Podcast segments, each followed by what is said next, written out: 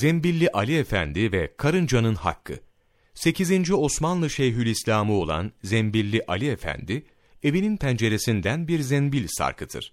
Sual sormak isteyenler suallerini kağıda yazıp zembile koyardı. O da çekip suallerin cevabını yazar, zembili tekrar sarkıtırdı.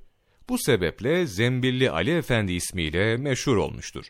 İkinci Bayezid Han tarafından Şeyhülislam'la tayin edilen ve Yavuz Sultan Selim Han'ın tahta çıkmasından sonra da vazifesine devam eden Zembilli Ali Efendi, hakseverliği ve doğruluğuyla dikkati çekmiştir. Padişahın her hareketinde İslamiyete uymasında yardımcı olmuştur. Zühdü, takvası, istikameti ve doğruluğuyla meşhur olan Zembilli Ali Efendi, dine uymayan her çeşit hükme ve karara şiddetle karşı çıkardı.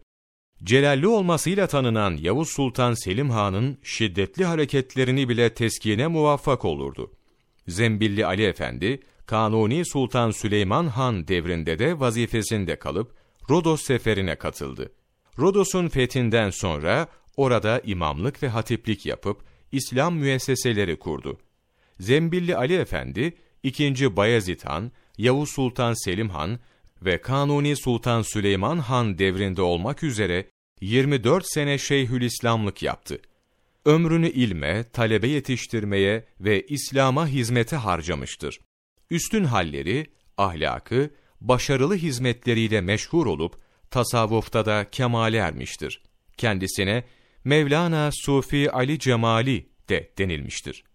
Kanuni Sultan Süleyman Han, meyve ağaçlarını karıncaların sarması üzerine, karıncaları kırmak için meseleyi Zembilli Ali Efendi'ye güzel bir beytle sorar ve şöyle der. Dırahtı yani ağacı sarmış olsa eğer karınca, zarar var mı karıncayı kırınca? Zembilli Ali Efendi, zarif bir ifadeyle sorulan bu sualin altına şu beyti yazarak cevap vermiştir. Yarın divanına hakkın varınca, Süleyman'dan alır hakkın karınca.